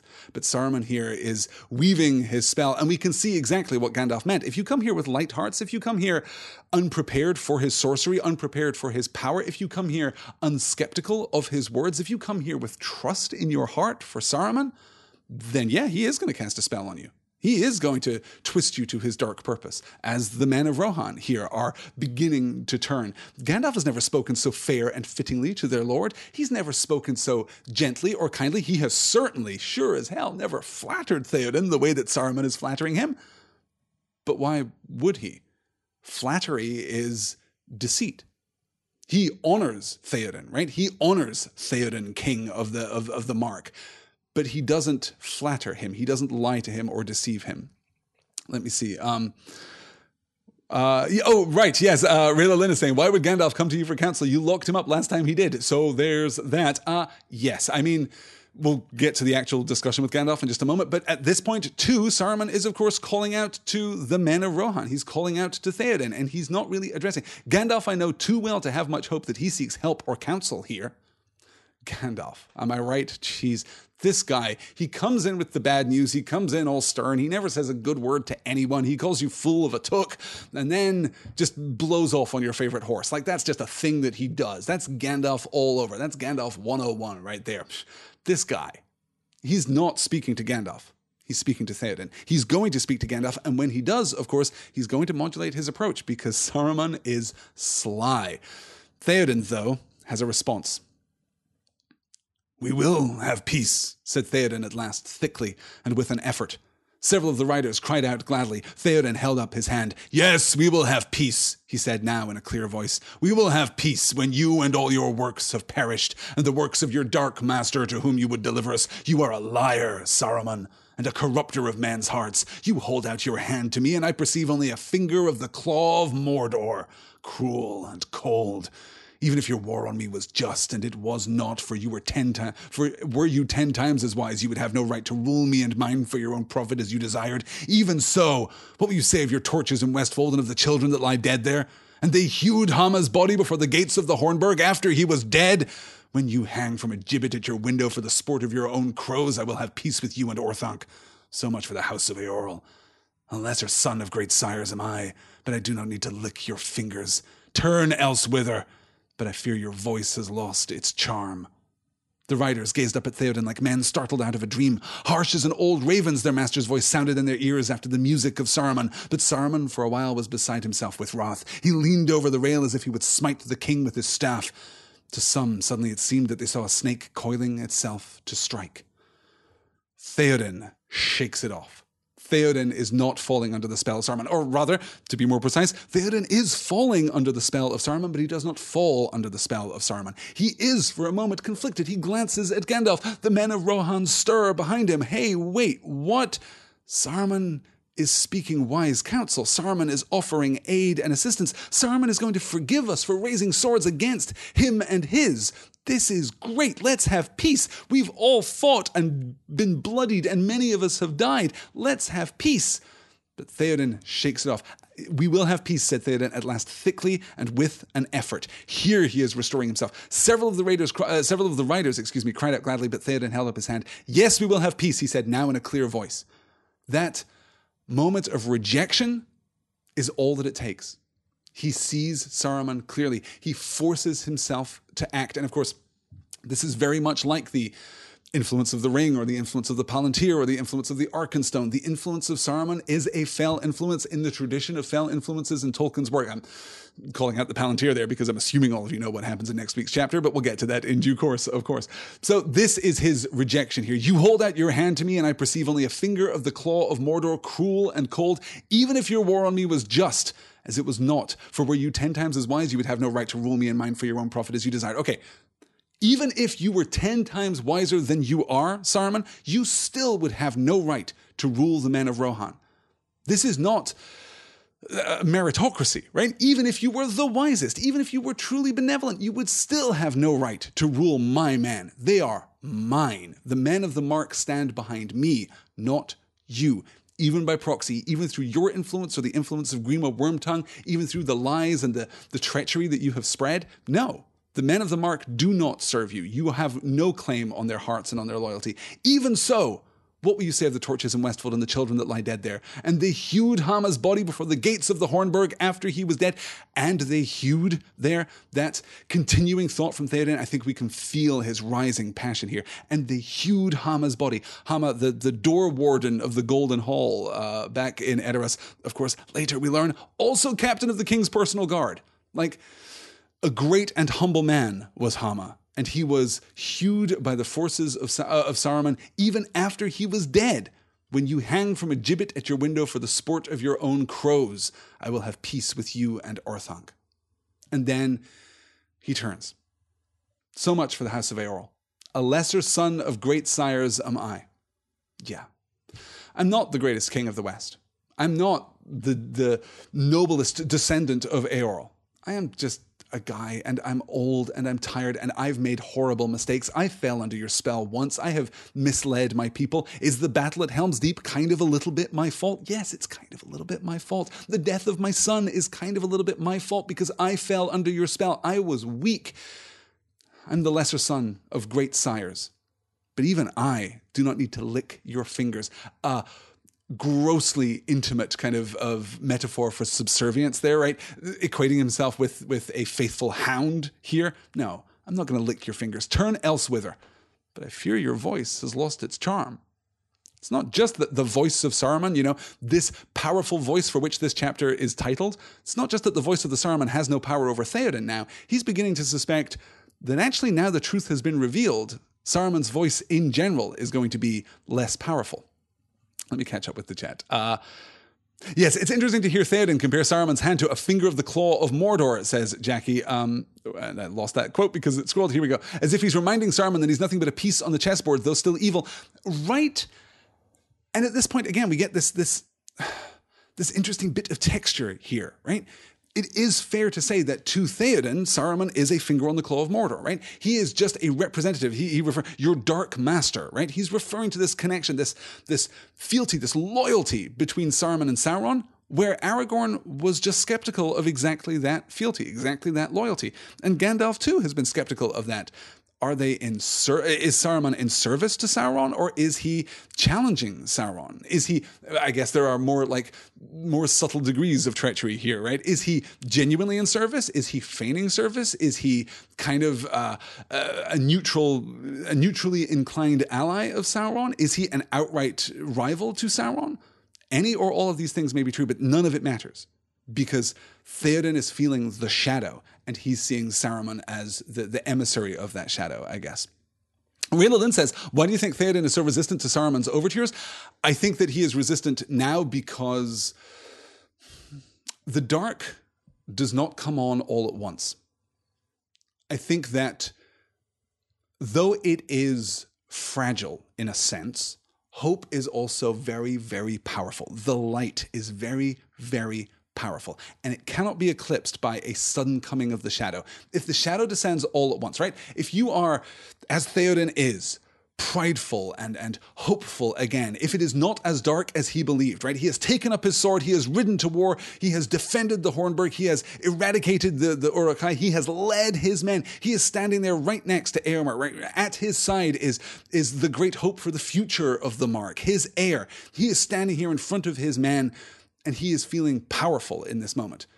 And if the shadow comes on all at once, if the dark tries to fall immediately, if it cloaks you all at once, then you recognize the transition, right? What happened to Theoden back in the Hall of Edoras, back in the Golden Hall of Methusalth, is, you know, the, the, the metaphor of the boiling frog, right? If you put the frog in hot water, the frog recognizes that the water is hot and jumps right out. If you put the frog in cold water and then heat the water, the frog never realizes that the water has become hot, and so the frog boils. That is what happened to Theoden. We know that Grima Wormtongue has been practicing his his fell influence, has been, has been whispering these dark forebodings into Theoden's ear for a long while before we get to his sudden uh, restoration. And even the simplicity of that restoration shows the power of the light, right? The dark cannot eclipse the light. It just can't. The dark can only win when light is corrupted, when light is extinguished, when light itself gives up, when hope is lost. But hope is, though it is fragile in the sense that it is very important and can be broken, it is not, it is not thin, it is not insubstantial, it is a powerful force. So I, I just think that right now, it would take months of, of this, months of this dark whispering to turn Theoden again, to rob him again of his hope. Saruman is incredibly skilled and Theoden is tempted, but I don't think that you can overcome the light as simply as that. That's certainly my reading. Anyway, perhaps you guys disagree. Let's see. Um, yes, yes. Uh, Jared says he stands up to this wizard who has just offered him all kinds of stupid flattery. He's completely free of the spell. Again, yes, he has his moment of temptation, right? We we must recognize that Theoden King is tempted. And this is one of the things that Gandalf is talking about when he says, yeah, this is dangerous, probably hopeless, definitely dangerous. One of the things is Theoden might just turn. The men of Rohan might just turn. Terrible things could happen here. Like, like things could go real bad at the foot of Orthanc here, but they don't. Gandalf has faith in, in Theoden. And you'll note that Gandalf does not take action, right? Ga- this is not a war for Theoden's soul between Gandalf and Saruman. That's, that's not, that's explicitly not what is happening here. Gandalf is taking no action. He's waiting for his cue. He's waiting for his chance to speak. He knows that it's going to come. He believes in Theoden. Clearly, that's why he's standing right next to him. Though, hmm, is it possible that that's one of the reasons that he brought Aragorn up with him? Why does he summon Aragorn? He's not going to, right? He says, I'm going to go up. I'm, everyone else should stay back. This is too dangerous. And Theoden's like, no, I'm going up and I'm bringing Eomer with me. And Gandalf's like, right, I'll bring Aragorn with me then. That's going to be fine. But that's it. And then Gimli and Legolas will come up too. Okay, fine, fine, whatever. Okay. There's an interesting conflict that's happening here, but it is not a simple conflict between Gandalf and Saruman. It is not a simple conflict between the light and the dark. Okay. Uh, also, says Sarah, Elswither, great word. Isn't that fantastic? Really classic Old English word there. I love that a lot. Good. Uh, C-Star says, yeah, what does it mean to speak thickly? I generally describe that as, as describing someone with a stuffy nose. Um, I would take that uh, thickly and with an effort, right? As though the, the throat is choked, as though these words are being forced out past something. We will have peace, said Theoden at last, thickly and with an effort. He's, he's pushing these words out past an obstruction, kind of defying his own inclination in that moment. But then once he says them, he's restored. Theoden held up a hand. Yes, we will have peace, he said, now in a clear voice. Not his voice clearing, not with a clearer voice. You know, there's no kind of degree of equivocation here. Yes, we will have peace, he said, now in a clear voice. He holds up his hand to silence his riders. The saying of the thing is enough. He gets that, that moment of restoration. He has to defy Saruman as Frodo defies the ring, or, you know, as, as we defy fell influence, as we defy the shadow. But once he's done it, the spell is broken. It is not as dark as I, as I thought. It's not as dark as it seemed. Suddenly light is returned to him again. Okay, um, let's let's catch up. Okay, we're good. Let's keep moving onward here. Um, let's get to uh, to Gandalf, of course. Now we're now that we've dealt with Theoden King, this is this is um, this is I think the largest, longest slide that I've ever pulled for There and Back Again. But we kind of have to have all of it because this is it. This is the conflict.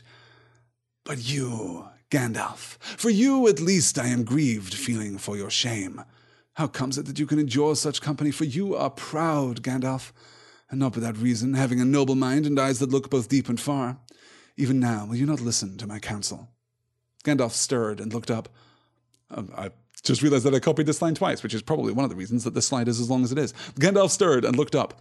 What have you to say that you did not say to our last meeting? He asked. Or perhaps you have things to unsay. Saruman paused. Unsay, he mused as if puzzled. Unsay, I endeavored to advise you for your own good, but you scarcely listened. You are proud and do not love advice, having indeed a store of your own wisdom. But on that occasion you erred, I think, misconstruing my intentions willfully. I fear that in my eagerness to persuade you I lost patience. And indeed I regret it, for I bore you no ill will, and even now I bear none, though you return to me in the company of the violent and the ignorant. How should I? Are we not both members of a high and ancient order, most excellent in Middle-earth? Our friendship would profit us both alike. Much we could still accomplish together to heal the disorders of the world. Let us understand one another, and dismiss from thought these lesser folk. Let them wait on our decisions. For the common good I am willing to redress the past and to receive you. Will you not consult with me? Will you not come up? So great was the power that Saruman exerted in this last effort that none that stood within hearing were unmoved. But now the spell was wholly different. They heard the gentle remonstrance of a kindly king with an erring but much-loved minister.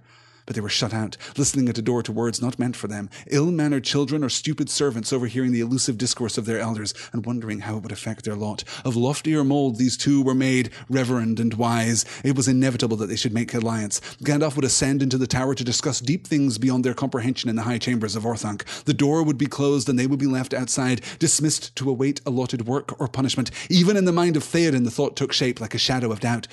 He will betray us. He will go. We shall be lost. Then Gandalf laughed. The fantasy vanished like a puff of smoke. Saruman, Saruman, said Gandalf, still laughing. Saruman, you missed your path in life. You should have been the king's jester, and earned your bread and stripes too by mimicking his counselors. Ah, me, he paused, getting the better of his mirth. Understand one another. I fear I am beyond your comprehension. But you, Saruman, I understand now too well. I keep a clearer memory of your arguments and deeds than you suppose. When last I visited you, you were the jailer of Mordor, and there I was to be sent. Nay, the guest who has escaped from the roof will think twice before he comes back in by the door. Nay, I do not think I will come up. But listen, Saruman, for the last time, will you not come down? Isengard has proved less strong than your hope and fancy made it, so may other things in which you still have trust. Would it not be well to leave it for a while, to turn to new things, perhaps? Think well, Saruman. Will you not come down? This is absolutely one of my favorite passages in the entire book. I love the opposition here. I love the... the precision with which Saruman deploys this last assault upon Gandalf, this last great hope here. And I love the casual dismissal that Gandalf makes him, the joke that Gandalf sees in all of this. How comes it that you can endure such company, for you are proud, Gandalf, and not without reason, having a noble mind and eyes that look both deep and far? Even now will you not listen to my counsel? Gandalf, don't be unreasonable. I know that you're wise. I know that you are so wise, in fact, that, frankly, I question the company that you keep these days. The king of the Rohirrim and his heir and Aragorn? Please. Gandalf, you are wise. You have eyes that see both deep and far. Even now, will you not listen to my counsel? Can we not talk, Gandalf? Please, let's send these children away, and you and I, let's let the adults talk this over, shall we? And Gandalf stirs and looks up, right? That stirring is so powerful. He's been completely passive through the confrontation with Theoden. He's been completely removed from, from this conflict because he himself did not, I'm sure, wish to interpose himself into the conflict. He can't fight this battle for Theoden. Theoden has to fight the battle himself, and so he does.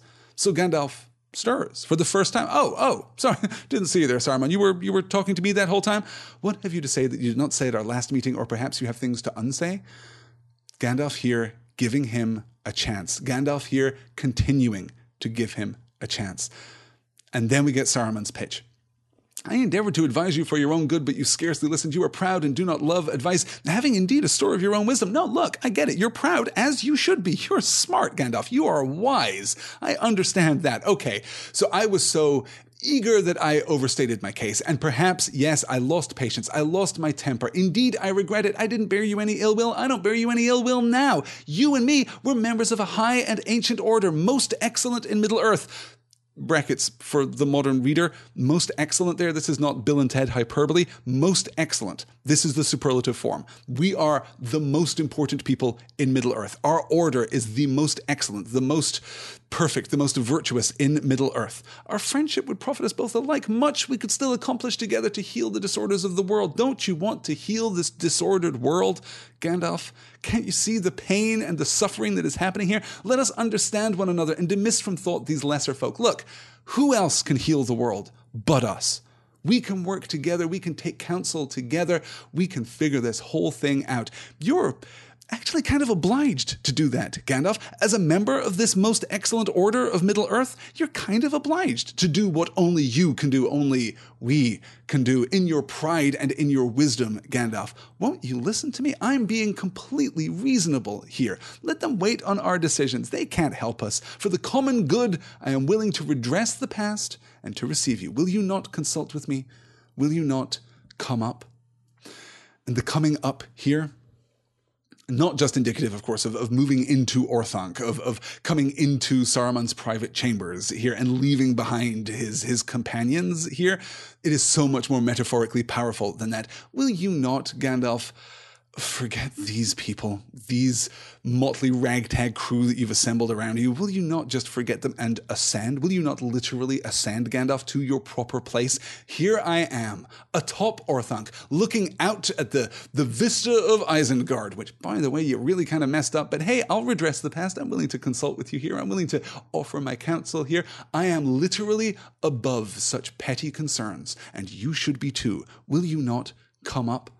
So great was the power that Saruman exerted in this last effort that none that stood within hearing were unmoved. But now the spell was wholly different. Now look, we're not paying attention to Gandalf's response here. We're moving out from Gandalf to everyone else that was assembled, specifically even Theoden. And why should Theoden be the specific example that we go to here? Because Theoden's the king. Theoden, like Saruman, exists above these people. But even Theoden is made to feel abashed, is made to feel ignorant, ill-mannered children or stupid servants overhearing the elusive discourse of their elders and wondering how it would affect their lot. Not just that they are ill-mannered and stupid, right? Not just that they are, uh, not just that they are less wise than Gandalf and Saruman. They actually are much less wise than Gandalf and Saruman. Everyone here assembled is less wise, in a sense, than Gandalf and Saruman. But look at how they're actually categorized. Ill-mannered children or stupid servants. They're not entitled to a seat at this table. They're not entitled to take part in the elusive discourse of their elders. They're not equipped to, certainly, but they're also not entitled to. They are lesser in the most fundamental way that it is possible to be lesser. The door would be closed, they would be left outside, dismissed to await allotted work or punishment. Even in the mind of Theoden, the thought took shape like a shadow of doubt. He will betray us, he will go, we shall be lost. Not, hey, wait a minute. Not, I must speak in the defense of Gandalf. Not, I must physically interpose myself between Gandalf and the door. He can't even conceive of such a thing. He's an ill-mannered child. He's a stupid servant. He can't interpose himself between Gandalf and Saruman. He just doesn't have that ability. That's not who he is. He, the worst that he can conceive of at this point, he'll betray us. He will go. We'll be lost. Oh, this is it. This is the dark moment, you guys. It's all come down to this, and now Gandalf's going to choose Saruman? Damn. Then Gandalf laughed. The fantasy vanished like a puff of smoke. This is exactly the same beat as Theoden forcing out that there will be peace, right? And then raising his hand. The breaking of the spell. The fantasy vanished like a puff of smoke. The spell is broken. Saruman, Saruman, said Gandalf, still laughing. Saruman, you missed your path in life. You should have been the king's jester and earned your bread and stripes too by mimicking his counselors. See what Gandalf's doing here? He's not just making a joke. He's not just making light of this. You know, here is Saruman in his in his full measure, right? This this wise and and uh, and just counselor who has been who has suffered the, these grim injustices, right? He has war has come to the very foot of his tower, not through his making, through the the, the terrible guidance that's been given to Theoden and the Rohirrim and the Aragorn and who knows, this, this ragtag rabble down at the foot of his tower. He has suffered terribly throughout this entire experience, but he's still willing to put it past him. He's still willing to, to move past it and instead heal the, the disorders of the world. And Gandalf laughs, which breaks the spell, and also, crucially, reduces Saruman to that level, right? To children and servants. So here, Saruman is reduced even past children and servants to the jester, an object of ridicule himself, a person of absolutely, you know, diminished rank, but also an object of mockery and ridicule. Understand one another? I fear I am beyond your comprehension, but you, Saruman, I understand now too well. I keep a clearer memory of your arguments and deeds than you suppose. Um, nice try, dude. That is not actually how it went down the last time I was in Orthanc. I remember that conversation. I remember what you said. And you can try to gaslight me now. Like, you can try to tell me that you were just trying to do good. And, oh, I was so impassioned and so, so fearful for the fate of the world that I lost patience. Yeah. You and me, we both remember exactly what happened. And your words have no power over me whatsoever. But then we get this great pivot. No, I do not think I will come up. But listen, Saruman, for the last time. Will you not come down? Isengard has proved less strong than your hope and fancy made it. So may other things in which you still have trust.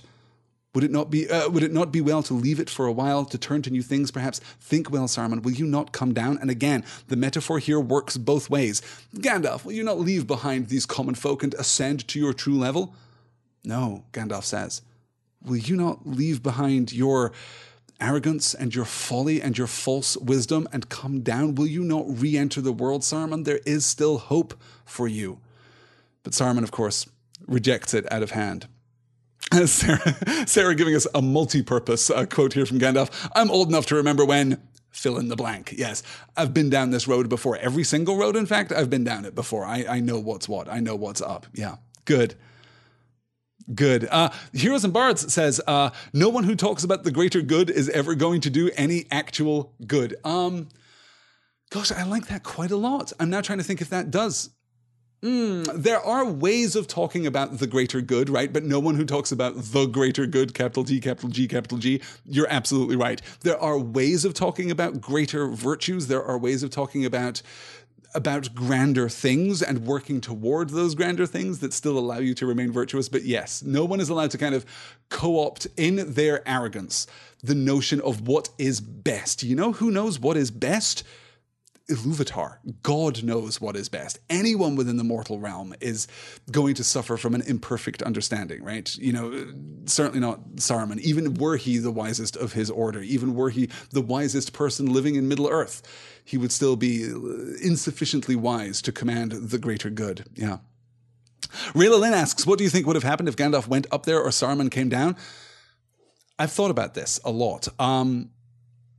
If Gandalf went up there, I, I can't imagine that ever happening, right? But if Gandalf went up there, he would have fallen. I think Theoden is our point of comparison in both senses here, right? If Gandalf had gone up, if he had succumbed to Saruman's spell, he would have been corrupted. He would have become like Saruman. The story, the spell would have had such power that he too would have fallen to the shadow. He would have become like Boromir, or a kind of, like like like pre-redemption Boromir, or pre-testing Galadriel, right?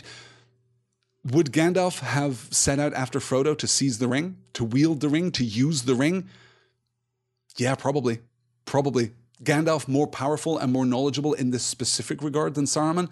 Yes, I think that is where our story ends. Our story specifically ends with Gandalf seizing the ring, casting down Sauron, and becoming, despite the intention of the Astari when they entered Middle-earth, becoming a new Dark Lord. That would absolutely have happened. And probably keeping Saruman as like, eh, Saruman would have been the Wormtongue to Gandalf Saruman, if that makes sense, right? He would have kept Saruman uh, still conniving, still scheming, still plotting against his new master as he plotted against his old. That, I'm pretty sure, is how it would have gone down, though I can't imagine that happening. If Saruman had come down, I like to think that it would have been something like the healing of Theoden.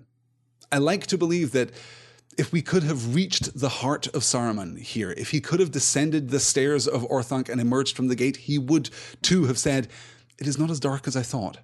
That he could have been restored, in a sense. And we can do terrible things and still earn redemption in The Lord of the Rings, right? Galadriel's kind of done terrible things. The rebellion of the Noldor and the preservation of Lothlorien. These are not, I mean, not outright evil things, but not uncomplicated things, not morally questionable things, not, not even kind of philosophically questionable things. Galadriel has kind of, you know, there is no stain on Lothlorien. There is absolutely a stain on Galadriel, despite what Gimli might tell you to the contrary.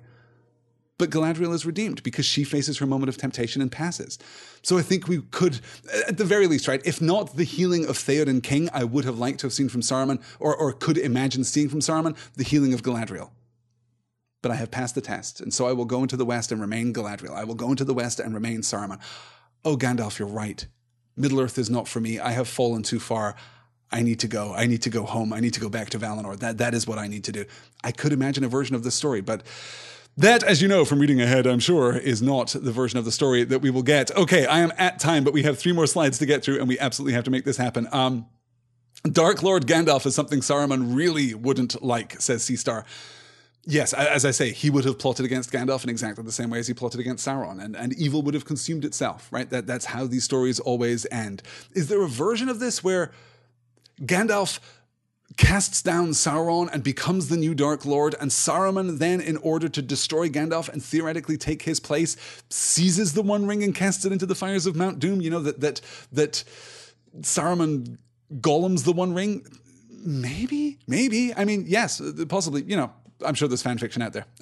Um, okay, let me see. Uh, yes, as Jackie says, it would have been very humbling for Saruman to leave his tower. Step one to becoming good. That is exactly right, Jackie. As ever, you have put your finger exactly on the point here. The coming down of Saruman, the descent back into the world, the giving up of his arrogance and his height here, his, his superiority, his physical superiority. Yes, that, that necessary humility, the necessary humility that would, would accompany that action, would have been the healing step. It's not actually the coming down out of Orthanc and the coming outside again. That that that action itself would not have changed Saruman, but that sudden shift to humility, pivot to humility, would have done it. Yes, there, there is hope there for for redemption. Good.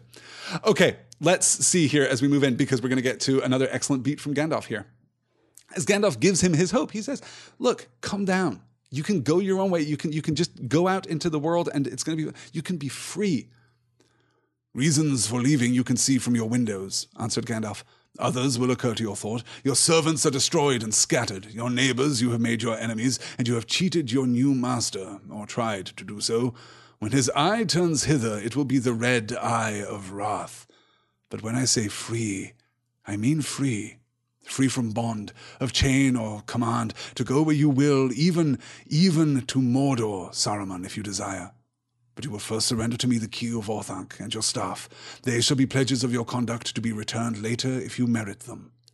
Saruman's face grew livid, twisted with rage, and a red light was kindled in his eyes. He laughed wildly. "Later!" he cried, and his voice rose to a scream. "Later! Yes, when you also have the keys of Barad-dûr itself, I suppose, and the crowns of seven kings and the rods of the five wizards, and have purchased yourself a pair of boots many sizes larger than those you wear now. A modest plan, hardly one in which my help is needed. I have other things to do. Do not be a fool. If you wish to treat with me while you have a chance, go away and come back when you are sober, and leave behind these cutthroats and small ragtag that dangle at your tail. Good day." He turned and left the balcony. "Come back, Saruman," said Gandalf in a commanding voice. To the amazement of the others, Saruman turned again, and as if dragged against his will, he came slowly back to the iron rail, leaning on it, breathing hard. His face was lined and shrunken. His hand clutched at the heavy black staff like a claw. I did not give you leave to go, said Gandalf sternly. I have not finished. You have become a fool, Saruman, and yet pitiable. You might still have turned away from folly and evil and have been of service, but you choose to stay and gnaw at the ends of your own old plots. Stay, then.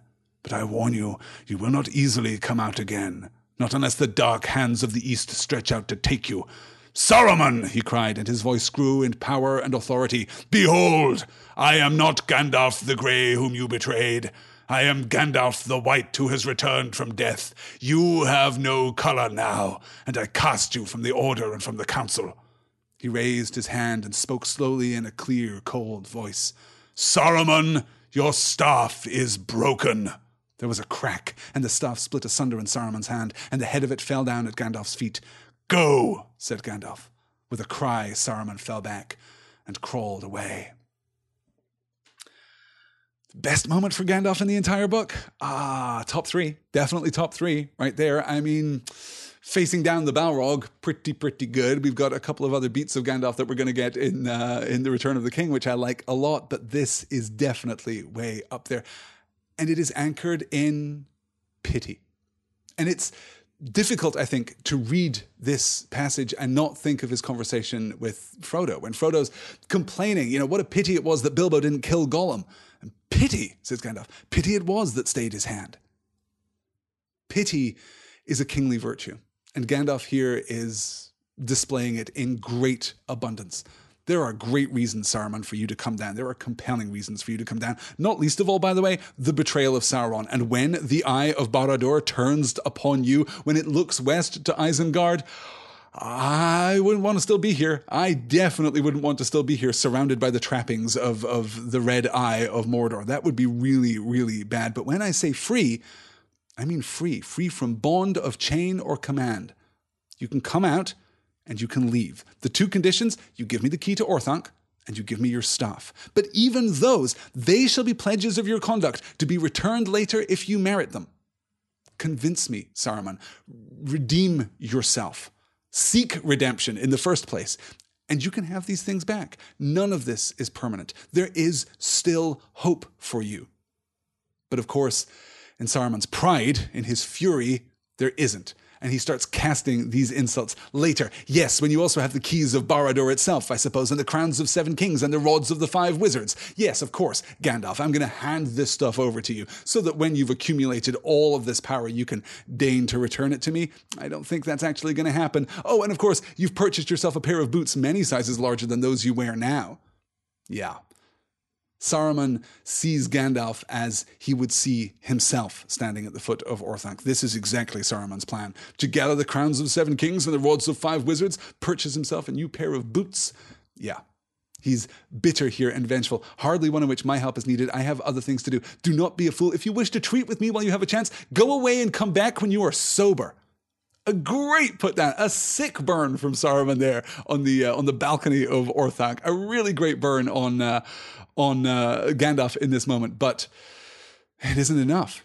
He turns and leaves the balcony, and then we get Gandalf the White uncloaked. Come back, Saruman. This is the closest that we get to a spell. This is the closest thing that we get Um, uh, to the to the imperative mood, right? This is the inclo- the closest thing that we get to a command, as we say, said Gandalf in a commanding voice. To the amazement of the others, Saruman comes back against his will. He cannot fight the will of Gandalf at this point. I didn't give you leave to go. I have not finished. You have become a fool, and yet you are still pitiable. You might still have turned away from folly and evil and been of service, but you choose to stay and gnaw at the ends of your old plots. Fine, fine. You've made your choice. Great. You're staying in Orthanc. You're not going to leave Orthanc. You're going to find it very, very difficult to leave that tower now, unless, of course, the Claw of Mordor comes and plucks you out. Oh, and uh, B T Dubs, you are not in the Order anymore. Um, Behold, I am not Gandalf the Grey whom you betrayed. I am Gandalf the White who has returned from death. You have no color now, and I cast you from the Order and from the Council. Notice I, I just mentioned the imperative mood that we get there. Come back, Saruman. The rest of Gandalf's action here, for want of a better word, isn't actually commanding. It is descriptive. It is indicative of what has already happened here. I did not give you leave to go. I have not finished. These are statements of facts. You have become a fool, Saruman, and yet pitiable. Statement of fact. Stay then, but I warn you, you will not easily come out again. Not, do not come out again, but you will not easily come out again. I am not Gandalf the Grey whom you betrayed. I am Gandalf the White who has returned from death. Statements of fact. You have no color now, and I cast you from the Order and from the Council. I cast you from is the closest that we get, but it still is in that indicative mood, right? It's still a description of something that is true. You have no color now. Not, I take from you your color, Saruman the Many-Colored. No, you have no color. It has already happened, and I am observing it. I am just telling you something that is already true. You have no color now, and I cast you from the Order and from the Council. And even then, Saruman, your staff is broken. And the staff breaks. Not, Saruman, I am breaking your staff. Not, hey, Saruman, screw you. Not, you know, this is an action that I am taking. I, Gandalf the White, break your staff. No, Saruman, your staff is broken. There was a crack, and the staff split asunder in Saruman's hand, and the head of it fell down at Gandalf's feet. Go, said Gandalf. And with a cry, Saruman fell back and crawled away.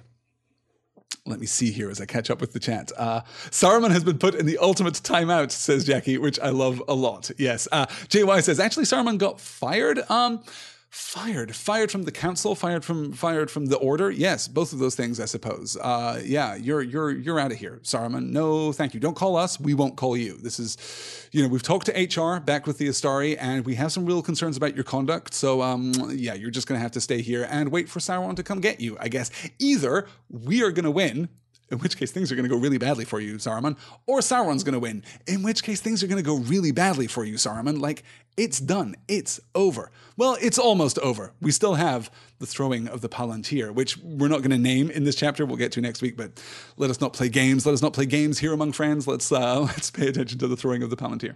So the Palantir crashes down, this heavy crystal ball crashes down upon the steps. The murderous rogue, cried Éomer, but Gandalf was unmoved. No, that was not thrown by Saruman, he said, nor even at his bidding, I think. It came from a window far above. A parting shot from Master Wormtongue, I fancy, but ill-aimed. The aim was poor, maybe, because he could not make up his mind which he hated more, you or Saruman, said Aragorn. That may be so, said Gandalf. Small comfort will those two have in their companionship. They will gnaw one another with words. But the punishment is just. If Wormtongue ever comes out of Orthanc alive, it will be more than he deserves. Here, my lad, I'll take that. I did not ask you to handle it, he cried, turning sharply and seeing Pippin coming up the steps, slowly as if he were bearing a great weight. He went down to meet him and hastily took the dark globe from the hobbit, wrapping it in the folds of his cloak. I will take care of this, he said. It is not a thing, I guess, that Saruman would have chosen to cast away. But he may have other things to cast, said Gimli. If that's the end of the debate, let us go out of stone's throw at least. It is the end, said Gandalf. Let us go. We'll put a pin in Pippin picking up the Palantir. A lot of alliteration in that sentence. Didn't intend that. Quite pleased with how it turned out. Not going to lie. We'll put a pin in Pippin picking up the Palantir and return to that next week, of course, as we delve deeper into the depths of the crystal globe that has been cast out by Wormtongue. Chance, if chance you call it, is this eucatastrophe? No, this is not eucatastrophe, I think. This is much closer to that, that oftentimes parallel impulse within Tolkien's Legendarium for evil to defeat itself. Here, Wormtongue takes a vengeful action and casts down an object of incalculable value from Orthanc. And he doesn't do any... Uh, well, of course, he doesn't do any good with it. He does not achieve his intended goal with it because he is riven by hatred. I have no doubt that Aragorn is entirely right. The aim was poor, maybe, because he couldn't make up his mind which he hated more, you or Saruman, says Aragorn. Absolutely right, Aragorn. And is that not the nature of evil? Is it not the nature of evil to falter in its plans, to fail to reach its goals because it is defined itself by... hatred and by fury and by selfishness and by arrogance and by greed and by all the things that define evil within the frame of Tolkien's work. Let's uh, wrap up. I'm, I'm running very late and I really do need to wrap up. So we're going to conclude our chapter. As I said, we'll circle back around to the Palantir next week, but we're going to conclude with a little uh, cameo appearance from Treebeard here at the end of this chapter. Yes, we must go and go now, said Gandalf. I fear that I must take your gatekeepers from you, but you will manage well enough without them. Maybe I shall, said Treebeard, but I shall miss them. We have become friends in so short a while that I think I must be getting hasty, growing backwards toward youth, perhaps. But there they are the first new thing under sun or moon that I have seen for many a long, long day. I shall not forget them. I have put their names into the long list. Ents will remember it. Ents the earthborn, old as mountains, the wide walkers, water-drinking, and hungry as hunters, the hobbit children, the laughing folk, the little people. They shall remain friends as long as leaves are renewed. Fare you well, but if you hear news up in your pleasant land, in the Shire, send me word. You know what I mean. Word or sight of the Entwives. Come yourselves if you can. We will, said Merry and Pippin together, and they turned away hastily. Treebeard looked at them and was silent for a while, shaking his head thoughtfully. And so a parting is taken between the Ents and the Hobbits, but not without lasting impact.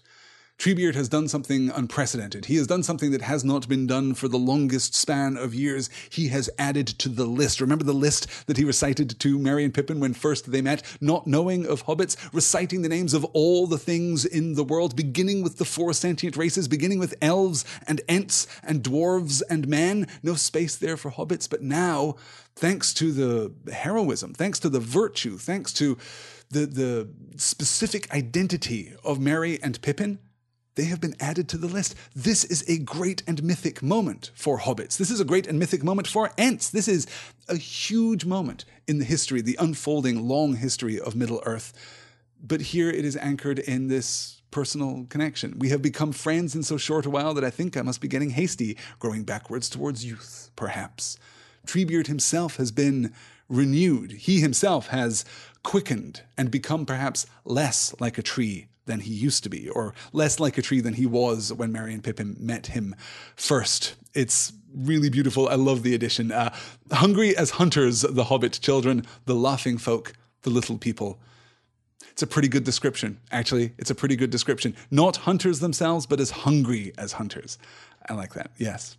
Yes, and Jared says, I love that Merry and Pippin turned away hastily. It's so, so good. Yes, alliteration in the long list, says Variag of Khand. Yes, hungry as hunters, the hobbit children.